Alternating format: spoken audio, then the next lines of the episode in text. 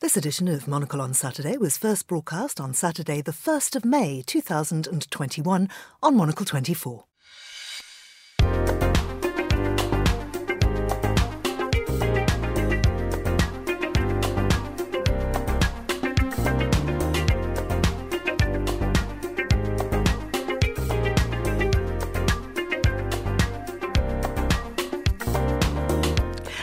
I'm Georgina Godwin, broadcasting to you live from Midori House in London. This is Monocle on Saturday. Coming up in the next thirty minutes or so, Vincent McAvinney is here to look through the main stories of the day. Then... in two weeks' time, restaurants and bars will reopen for indoor dining in England.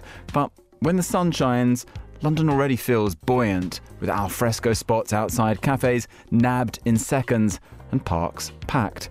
Andrew Tuck gives us his view of the world opening up.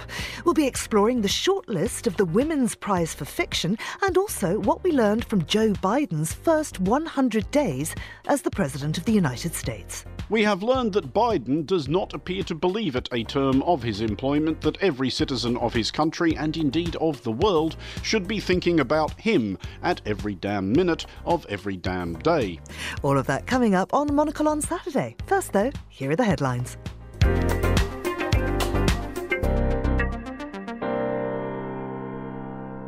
In Myanmar, protesters against military rule marched today, three months after a coup ended a democratic transition, with several small blasts compounding a sense of crisis that a U N envoy warned could bring state administration to a halt.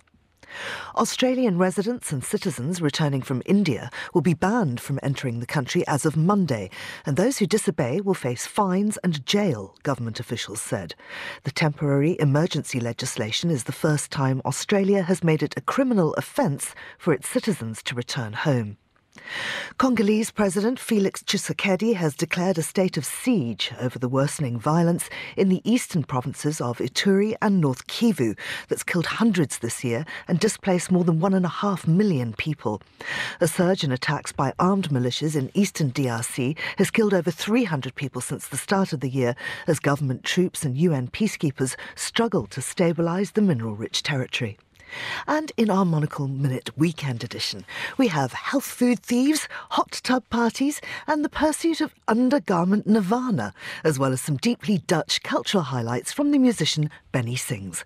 Get your own copy at monocle.com forward slash minute. And that's your Monocle twenty-four news.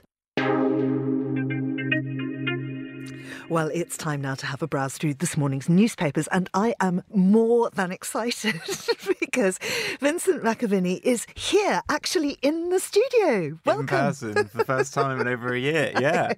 Isn't it fabulous? It's great. It's so much better than Skype. Absolutely. So Vinny, who of course you will know as a Monocle twenty-four regular uh, politics commentator, he's a reporter uh, for a number of outlets uh, and very much uh, across everything that's happening uh, in this country and beyond. Uh, Vinny, I'm so excited that you're here. I am going to ask you to stay with me for the entire programme. Yeah, happy to. Yeah, it's just nice to be in the studio again. Um, let's talk about this big story in Britain. I mean, this is all yeah. about the Prime Minister and his flat refurbishments. Yeah. Give us the background. Well, and I've got to say, not just in Britain. I was on Downing Street on Thursday reporting on this, and there was a Spanish crew next to me, and my Spanish is not great, G C S E Spanish, but I was like, he's talking about flats and furniture and stuff. And I asked him off air, like, are you doing this as a live in your evening news? And he was like, oh yes, everyone in Spain is fascinated by Amazing. it. Which is, I, I think it shows that, you know, everyone can get into a story where it just seems like an extravagance, a kind kind of, you know, Carrie Antoinette, we've both said, is our favourite word this week, after a play on Carrie Symonds, the Prime Minister's fiancée. And yeah, so essentially uh, Downing Street has two flats. So the number eleven flat and the number ten flat. The number eleven flat is a four-bedroom flat where Prime Ministers since uh, Tony Blair have tended to live because it's bigger, and they n- normally have families these days as well. Um, and each Prime Minister is given a certain allowance. It's about thirty thousand pounds a year for the upkeep and maintenance of that flat.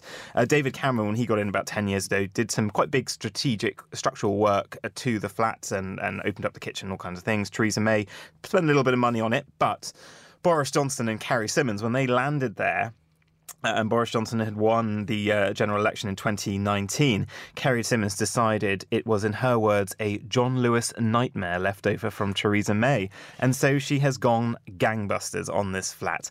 Uh, Kerry blew the budget. It's reported she spent up to around two hundred thousand pounds employing a designer, Lulu Lytle. Uh, now, just imagine a mood board of everything from Laura Ashley in the early nineteen eighties, and you throw it all in that flat, and it is pretty, I mean, it's an acquired taste, but I don't quite get matching the curtains with the wallpaper with the couch so that everything just is camouflaged. I don't I don't get it. I, um, I think we should just explain uh, for, for our non-British listeners yeah. what John Lewis is, because th- that phrase has upset so, so many loaded. people. So many people. So I've got to say, um, yeah, John Lewis is a department store in the U K. There were, there were three main department stores in the U K. Debenhams, which died in the pandemic, House of Fraser, which is on the verge of going under as well, and John Lewis. But John Lewis holds a special place in British people's hearts because it is a unique business model. All of the people that work in the stores are actually partners, and they part-own the business. It doesn't have shareholders. There's no investment capital from outside. It is a partnership, and they have a policy called never knowingly undersold. I don't mean to do an advert for John Lewis, but to explain why it's so special in British life is that if you find a price of something cheaper elsewhere, they will match it for you. So they've built a, a reputation as being a fair and, and good employer, but also a place that British people go. And they've very cleverly, for the past fifteen years, had marketing campaigns which have some of the most emotive, you know, everyone waits every year for the John Lewis Christmas ad, which is basically a formula now of um, an acoustic version of a hit nineteen eighties song that you never really listen to the words of, but is suddenly touching. And you've either got a snowman trying to build a, a house for its snow friend or a penguin trying, I mean, g- Google them and, you know, prepare for the tears. Um, so John Lewis, but it is uh, it is positioned as a Uh, kind of, you know, upper middle class thing. This is where, you know, you go and do your wedding list from. It's, it's you know, they're, they're nice stores. They're not, you know, they're not Harrods or anything like that. They're not flashy, but they are upmarket. And what most Conservative voters would continue, would say is, you know, if you imagine a Conservative voter, you'd probably say John Lewis shopper. Um, and so for Carrie Symonds to allegedly have said John Lewis nightmare, it is pretty, you know, much putting your foot in it with the base of this party. Yeah. So, yeah, well, that is the that is the deep background of this. Um, you know, Boris Johnson, not known for his aesthetics, not known for his design and real care for attention to detail. Um, and someone who also took a giant pay cut when he became Prime Minister. We think he lost about two-thirds of his income because he couldn't write newspaper columns anymore. He's also supporting, we think, four of his six known kids, possibly more out there, who knows, he doesn't. Um, and, um, you know, so he's having to support a lot of people. He had an expensive divorce, and so he got into a pickle where Carrie allegedly blew all this money beyond what their budget was, and then they had to try and figure out who should pay for it. He was told perhaps get a loan, but they were trying to set up some kind of trust to maintain the whole of Downing Street, but then they were told it would be uh, too much of a, a benefit uh, under the law for the flat to be done as well. So that went out the window. But someone initially, and we don't know who, this is the key point, paid the cost of the renovation. And the question is all about integrity and standards in public life. Did whoever pay for that initially, and it wasn't declared who, think that by refurbishing the flat, which is actually above number eleven Downing Street, think that those in number ten would give them special access or any kind of reward? And so there is a serious point about corruption. Whilst it is fun and we can talk about this, and, you know, Keir Starmer went into a John Lewis and had himself photographed browsing the wallpaper, there is a serious point about this because the Prime Minister, you know, it's incredulous to believe he doesn't know who paid this. He could clear it up today. He's been given multiple opportunities all week to say who did it. Um, but this has now gone into three separate investigations, possibly into criminal activity. Uh, and this could have dire consequences for the Prime Minister. Yeah, it could do, because so there are three investigations, one being led by Simon Case, who is the head of the uh, the, the civil service, uh, one by Lord Geit, who is the advisor on ministerial interests. But, you know, the Prime Minister kind of both really sits over both of them. The big one, which shook Conservatives this week, was the Electoral Commission.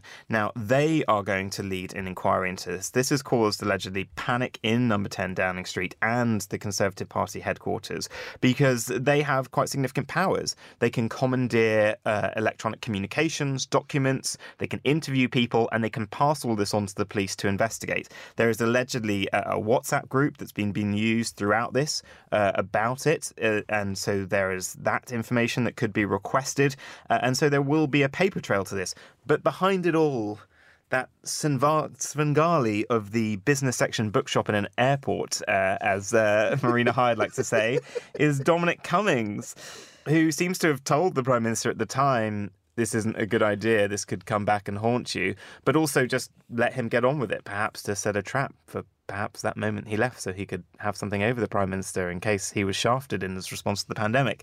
Dominic Cummings uh, is, you know, the one that's kind of behind the scenes, dropping, leaking. That we had the information last week about the Prime Minister saying allegedly that he would rather see the bodies piled high than going into a second lockdown.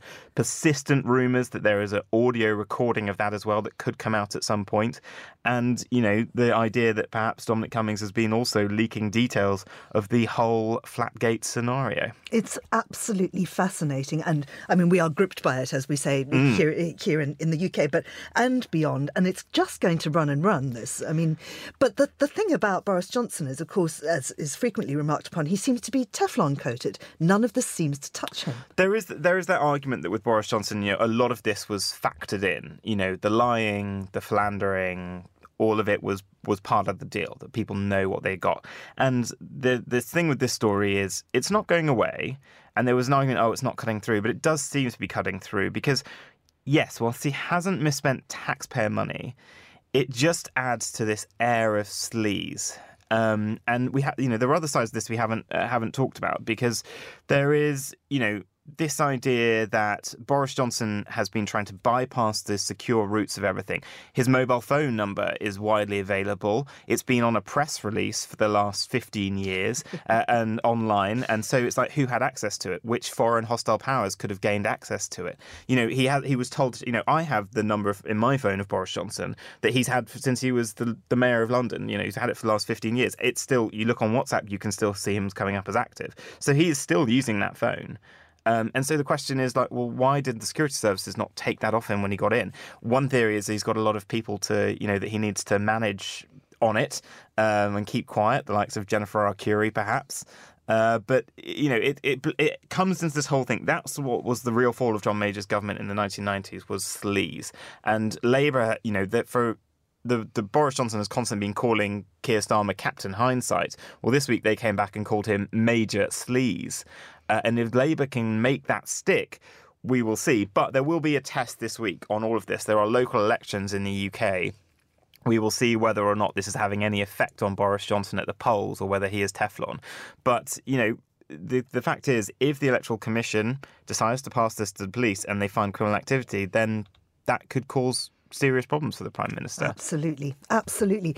Listen, we're going to turn now to Monocle's contributing editor, Andrew Muller, and we'll return to the papers a little bit later. Now, Andrew brings us this special edition of What We Learned in one hundred days of Joe Biden as President. We learned this week that the producers had had another one of their mercifully occasional ideas for a theme. Thank you for your sympathy at this difficult time. But we learned, as we usually, if grudgingly, do at such moments, that the idea had some, we emphasise some, merit. That we reflect on what we have learned not from the last seven days, as is our usual remit, but on the last one hundred. More specifically, the last one hundred days, which have been the first one hundred days of the U S presidency of Joe Biden. Well, indeed. But that, we have learned, kind of is President Biden's pitch. You might even say that the tedium is the message. Thanks, we're warming up to this. What we have mostly been learning is what it is like to have, once again, a relatively sane and functional human being who thinks prior to speaking and acting, occupying Earth's most powerful office, rather than a frantic attention-seeking clown burbling whatever mad nonsense has most recently popped into his derelict funfair of a brain. Who, gra- who does cucumbers around here? Because I like cucumbers. Can you? I'm the only one. I like cucumbers. seventy-four million votes for that, there was. Anyway.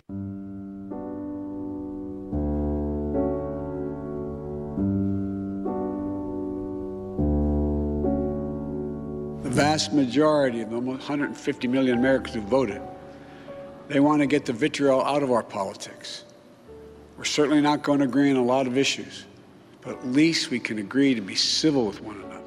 We have learned that President Biden seems to have adopted a strategy of being, as far as possible, everything his predecessor was not and nothing his predecessor was. President Trump, you will recall, and not that he'd appreciate the extremely learned reference impending, often appeared to have adopted one famous Shakespearean lament as a program for government. It is a tale told by an idiot, full of sound and fury, signifying nothing.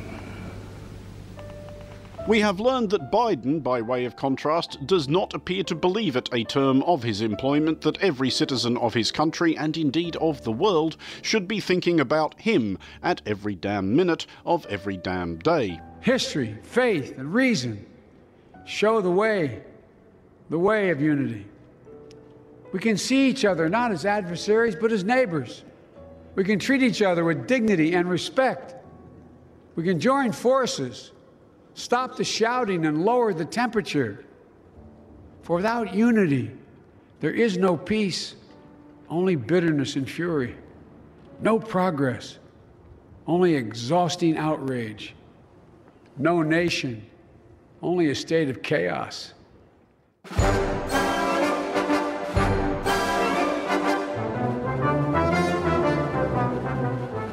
We've learned that by the standards of the first one hundred days, at least since people started caring about a president's first one hundred days, circa the first term of President Franklin D. Roosevelt, Biden hasn't signed that many new laws.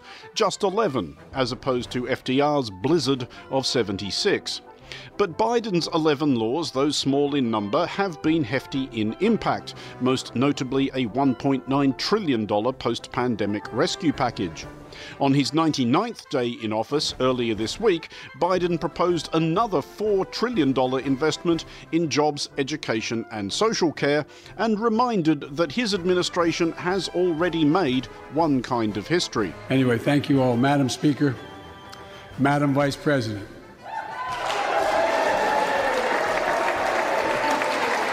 No president has ever said those words from this podium. No president has ever said those words, and it's about time.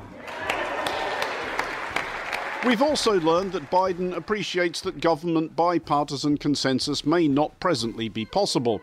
He has signed forty-two executive orders, more in the first one hundred days than any president since F D R, though nineteen of those were concerned with revoking sixty-two of the executive orders issued by President Trump. Come on, keep up. And we've learned that President Biden is proving a difficult target for his foes in politics, and perhaps more pertinently in America's seething conservative media, to land a hit on. With the previous Democratic president, they found it easy, for some completely unimaginable reason which we cannot begin to guess at, no, search us, we've got nothing, to depict Barack Obama as some sinister revolutionary intent on turning the United States into an Islamic socialist republic. We've learned that with Biden, the same critics are reduced to inventing demented balderdash about the impending abolition of hamburgers. That means you're only allowed to eat four pounds of red meat a year. That adds up to a burger a month. That's it. And the state-funded issuing of Vice President Kamala Harris's children's book, Superheroes Are Everywhere, to newly arrived immigrants. Neither of which, to be clear, are things which are happening.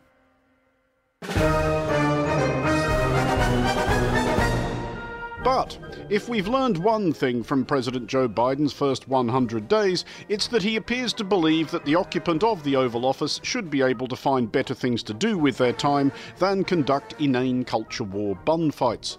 We've learned that he might even be serious about doing presidenting stuff.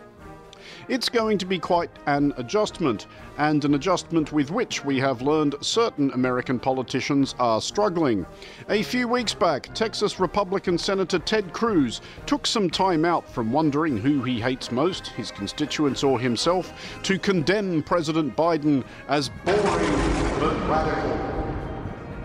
Honestly, if boring but radical isn't Biden's re-election slogan in two thousand twenty-four, someone is asleep at the switch. For Monocle twenty-four, I'm Andrew Muller.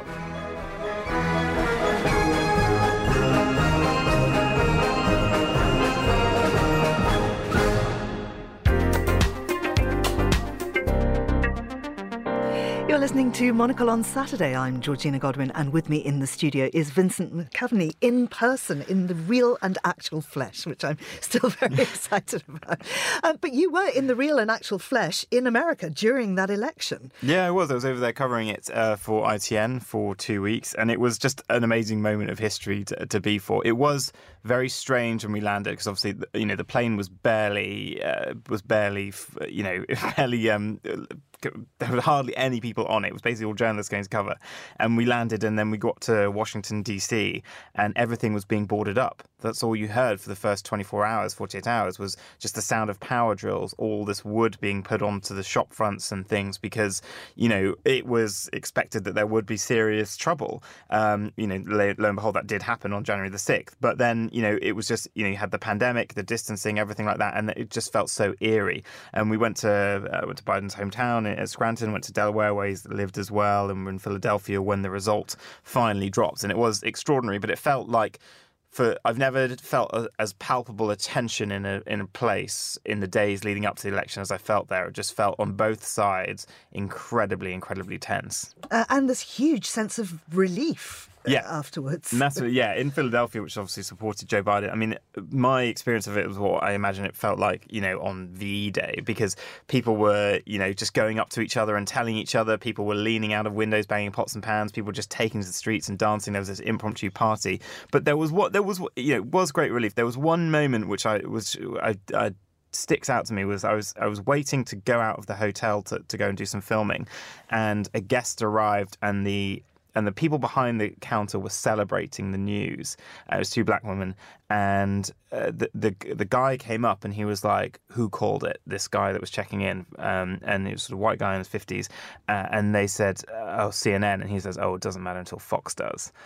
And I was just like, wow, that is just quite the mindset to be in. Lo and behold, they did about, you know, fifteen minutes later. But yeah, yeah, yeah. It's just, you know, you are, you are really living in a place, dealing, talking to... Talking to Republicans there was, you know, you really did feel like you were being gaslit by them. That they, they were very much radicalized into a different world of so, just, yeah. just the facts. Whatever you think of the policy positions, just the pure facts. It was just very strange. Yeah. Well, at least you've been out of the country. Hardly yes. anyone else has.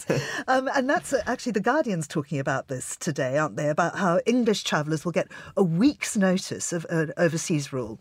Yeah, that's right. From the seventeenth of May, it's the next phase of the U K's unlocking. Will be allowed to leave the country for holidays because, of course, that is illegal at the moment. Now, imagine if we told each other in January twenty twenty, then in a year's time it would be legal to go on holiday anywhere. Like, it is...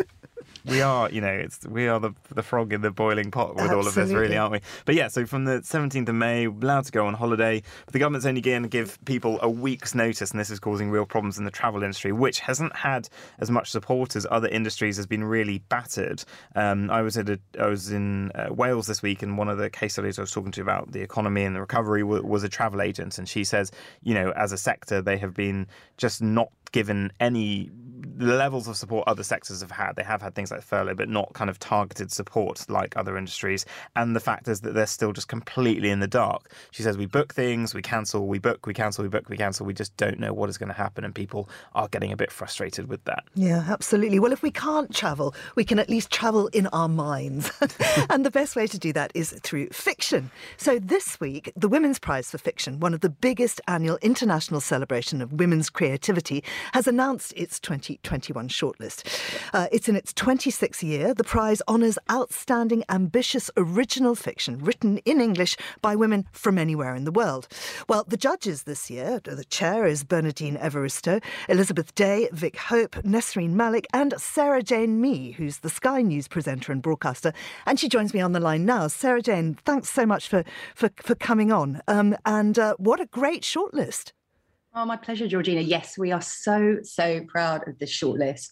Um, it's quite interesting listening to you talking about travel there and saying how fiction helps you travel. I've travelled all over the place in the last year in this pandemic, Britain, Barbados, America, fantasy world.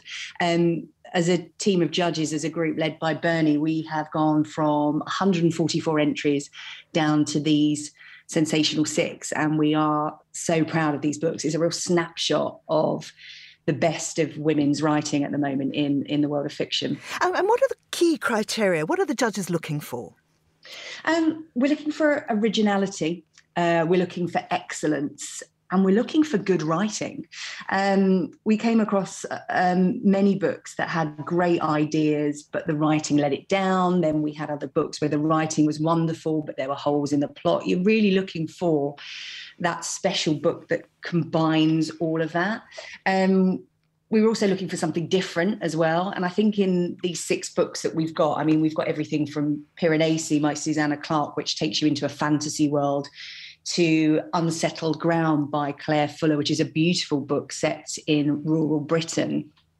So we were looking to create a diverse list, a real wonderful library for people to dip into. And yeah, excellence as well. Like I said, all of these books, very different, but all beautifully written and well executed. Mm. Uh, now, you've mentioned Susanna Clarke, also Claire Fuller.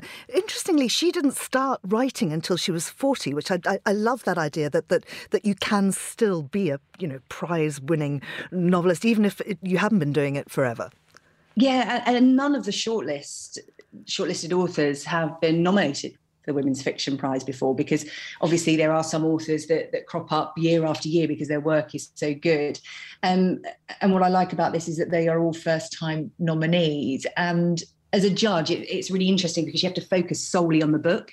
It doesn't matter if somebody like um, Ali Smith is again, she was on the long list, but it, it doesn't matter about her reputation. You have to read the book um, completely independent of the author. And personally, I didn't read anything about the authors before I picked up the books. Obviously, some I knew. Dawn French, for example, who was also on the long list. You, you know about Dawn French and, and you know about her successful writing career. Um, but it wasn't until after I'd selected my choices to, to go into the committee room and sort of fight for those books that I actually read about the background of the authors and found out their ages, where they were from, like you said, if they're, they're de- debutantes. Um, so you have to be quite careful as judges not to sort of be swayed by their background. But yeah, I think we've given uh, a real boost to so many different authors, some seasoned authors, some new authors, Uh, and a range of ages and backgrounds and mm. ethnicities as well. I, I mean, I love uh, uh, Cherry Jones's background. She's a lawyer based in Barbados. Oh, I know. Um, and her book, How the One-Armed Sister uh, Sweeps the House, is just, whew, I mean, I literally read it in one sitting. It's a real firecracker of a book. And Uh, gosh, by the time you finished it, it's it's gone in the blink of an eye, but it tackles so many different issues in terms of, you know, um, the underbelly of Barbados, you know, um, what happens to the real people who live there, who, you know, the tourists see on the beach. It deals with um, domestic violence. It deals with grief. It's it's packed so much in um, to, to, to what is relatively a, a short book for the, the topics it tackles. Mm. And it's a real roller coaster of a read. That's a really strong contender. And Britt Bennett, The Vanishing Half. Yes, I mean, we were all uh, pretty unanimous on this book in terms of it's perfectly executed. It's so beautifully written. Um, and what it deals with was an eye-opener for me, because obviously we, we read many books that deal with the issue of race. And this one was really interesting for me to read because it deals with a black woman who lives as a white woman, which, you know, as a, a white woman, I wasn't aware of that kind of experience. And it's a really interesting exploration of something that's not widely talked about, um, and like I said, brilliantly executed, and another really strong contender. It's going to be so, so hard to pick a winner. And the, the only one I think we haven't mentioned so far is Patricia Lockwood, um, and uh, I, I uh, know her f as from her book Priest Daddy, about her bizarre yeah. upbringing, uh, and this is a book, a follow-up called No One's Talking About This. Yes, this was a really interesting read, and I had to read this two or three times because it starts as one book and for me ends as another. There's a real gear change in the middle. Um, it's really interestingly written. When you first start reading it, it's written in terms of, it's almost like you're in the author's head and she's having random thoughts, which I totally identify with. And it's written in the sense of if you're reading Instagram posts or tweets. So it's such an interesting way of writing a book. And then it takes, like I said, a real handbrake turn and turns into this really poignant book um, that had me in tears. That book made me cry, as did Unsettled Ground by Claire Fuller. I'm not ashamed to say those two books brought me to tears. Well, you've got a very tough decision ahead of oh, you. I know. We, as judges, when we sat down and we went, that's our six, we all looked at each other and went, how on earth are we going to pick a winner? Because they're all so good. And like I said, I'm really proud of this list. And if you're looking for books to read this summer, if we're lucky enough to get away on a summer holiday, or even if you're relaxing on your balcony or garden or local park, these are wonderful books that will just spirit you away. That we are so proud of this list. And we will know the winner on the seventh of July. Sarah Jane Mee, thank you so much for speaking to us. Georgina, my pleasure. Thank you so much.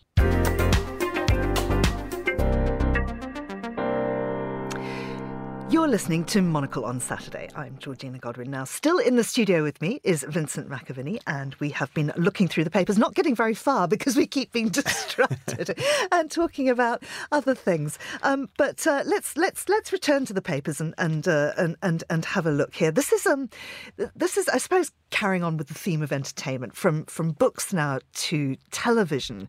Now, again, this could be seen as quite a hyper-local story. It's about a British actor, mm-hmm. uh, and he. Uh, has been, to use the parlance of the day, cancelled.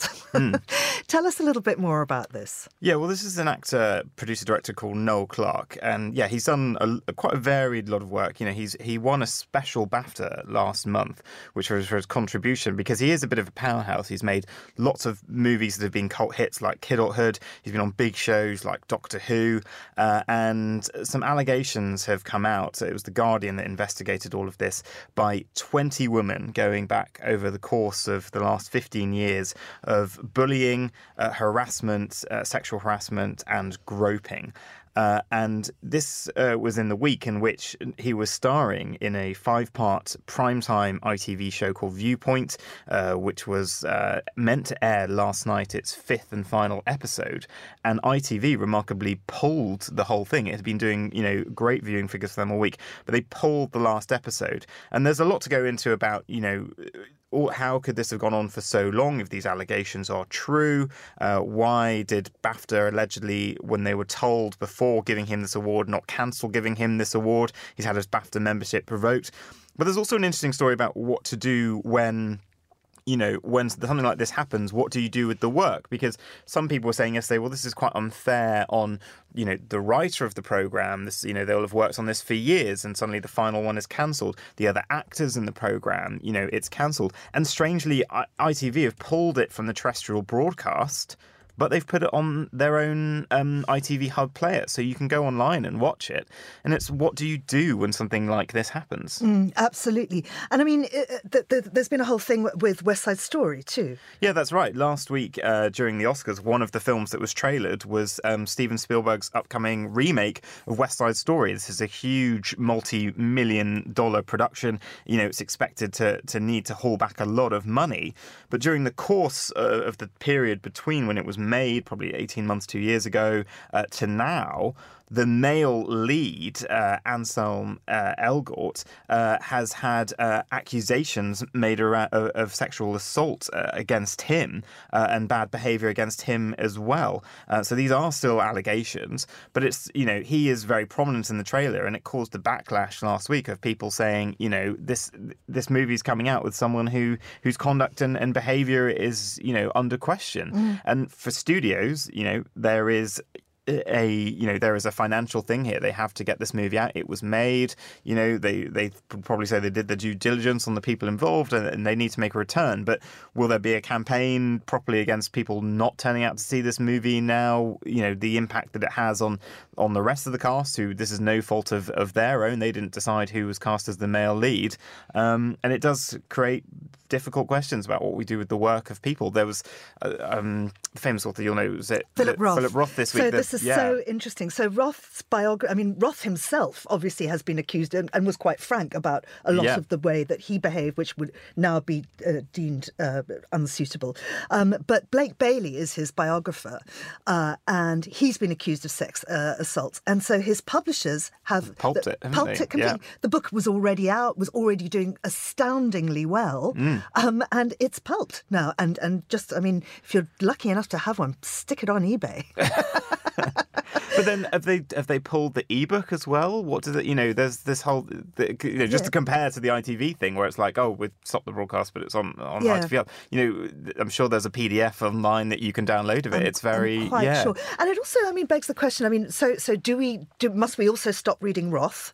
Uh, and then you go sort of you, you can go back in time as, as as long as you like. Should we not read Nabokov? Mm. You know, um, Picasso. Should we not appreciate his artworks for, you know, his, his alleged behaviour? Yeah. It's it's quite extraordinary, and it's a. Uh, I think we are we at this age is redefining what we can and can't deem as uh, approachable or accessible or indeed allowed culture. Mm.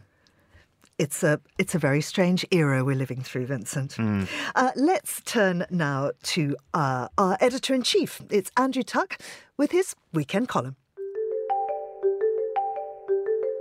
In two weeks' time, restaurants and bars will reopen for indoor dining in England. Groups of up to thirty will be allowed outdoors. Foreign travel may even be permitted. But when the sun shines, London already feels buoyant, with alfresco spots outside cafes nabbed in seconds and parks packed.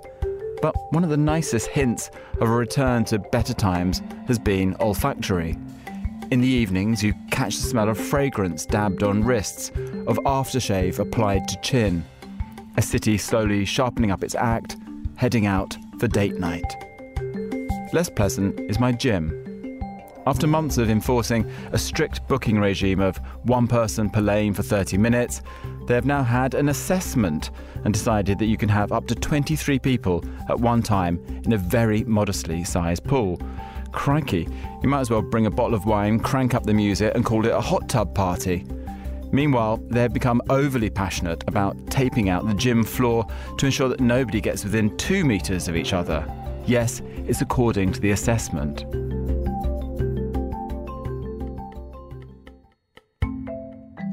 In the health food shop near Monocle's offices, I cannot find a supplement that I take that's supposed to ensure your knees stay supple and happy even when you're pounding concrete on your nightly run.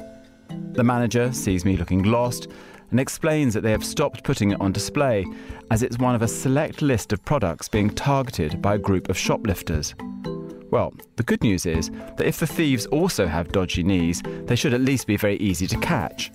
Or perhaps the thieves are controlled by a cabal of seniors with aching joints.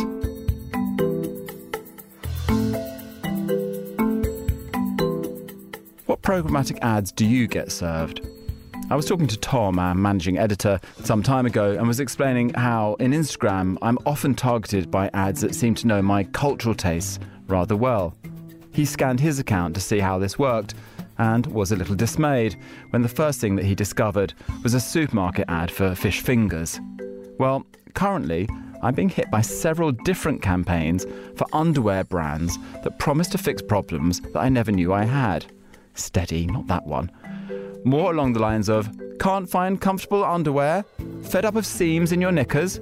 Want to feel more relaxed in your Y-fronts? These are not issues I've ever fretted about, and I promise would not be inquiries located in my search history. But judging by the number of designs I'm being lured to try, many of our brightest minds are currently engaged in these issues.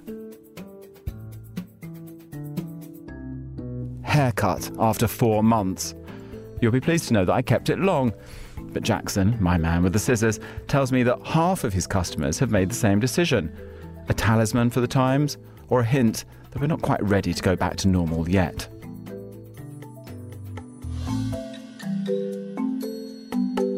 Back to the pool.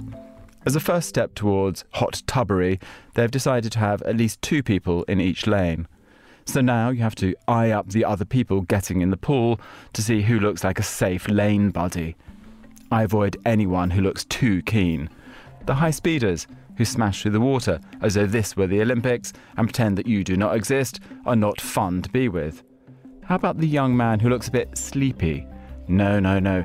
He's the one whose swimming style involves more splashing and flailing than a supper table destined tuna being hauled out of the water onto a tiny fishing boat. No, I look for someone north of eighty with a jaunty swimming cap decorated with flowers. These are my people. Although, watch your valuables if it looks like any of them had bad joints. They could be the granny gangsters. Thank you very much there to our Editor-in-Chief, Andrew Tuck. And the world is opening up, Vincent, isn't it? I mean, it's it's quite exciting as we see various bits of it. If you can get a booking, it's opening up. That's the, I had to book a lunch for the third weekend in May this week, and I could barely find a table. And when I did, it wasn't at the time we needed, so it shifted from a brunch to a lunch. So, yeah, it is pretty hard at the moment. Really, really difficult. But from the seventeenth of May, we can meet indoors. Yes, we can, yeah. Things like theatres, cinemas can start to open up in, in phases. There are some restrictions. But, yeah, that, it is starting. And then we're told, allegedly, by the final week of June, all rules lifted mm. here in the U K. Mm. But meanwhile, people are really, um, I'm going to use this word, although it annoys me deeply when obsessed. Used in this in this um, context. We've all been pivoting uh, to, uh, we're, we're, everybody's adapting, and pubs have done the same. Yeah, they have. Yeah, pubs have had to get outside areas built. They've had to, you know, have the Q R code system. They've had to take bookings. They, they've had to change things over. Um, and it is, I was at a, a pub last night in Greenwich, in, in Greenwich Market, and it was, it was just, it was the... It was just not so nice. I managed to get a walk in, which I couldn't, couldn't believe. But it was just so nice. When you go to pubs at the moment, it's just so nice seeing people that you know haven't seen each other for a very long time, greeting each other, still awkwardly doing an elbow bump or whatever, and sitting down and just enjoying each other's company, not through a screen and, you know, having drinks. And it was, it was, it's very nice to people watch at the moment. I do like a people watch, but yeah. It is nice. But people at pubs tomorrow night will be watching something else. Oh, bum bum. Oh. That was such a good segue. Yeah. Right, uh, so tell us about this. This is a story now from, from The Times, uh, and it's about a television programme which is gripping the nation. Gripping the nation, yeah. At the moment, I've got to say, so, you know, a lot of talk in, in the pandemic about how Netflix and streaming services of the future, terrestrial linear T V is dead. But this is the show that bucks that trend, Line of Duty on B B C One. So the final episode of the sixth series, and potentially the final ever. Um, if you haven't caught the show, it is about a police force somewhere in the U K, a unit called A C twelve that investigates the police and police corruption. And for the last six series, it's all been about the O C G, this organised crime gang that's infiltrated the police. And it is so interconnected and interwoven, it's brilliant. But it's touched on big issues around the U K in the past couple of years. It looks at child grooming and how that could have been covered up by the establishment and things like that. And they've had some really big guest stars. Thandie Newton went in for a series. Thandie where? Thandie where Newton went in, for, thank you for my correction, for a series. Keeley Hawes went in for two series. They get really brilliant actors turning out the best forms. Lots of them go on and win awards from this. That's what she won. Uh, Thandie Newton won a BAFTA for it. Um, and it's all coming, to, we think, to a close tomorrow. And just to give you a scale, the U K is a nation of about sixty-three million people.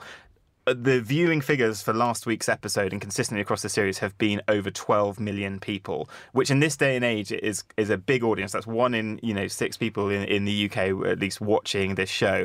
Um, and it's because it is really intricately plotted, and people have got so into um, who it is, because part of part of the show is that there's a room with basically going back over the six years, trying to interconnect uh, with, you know, strings and pictures who it is.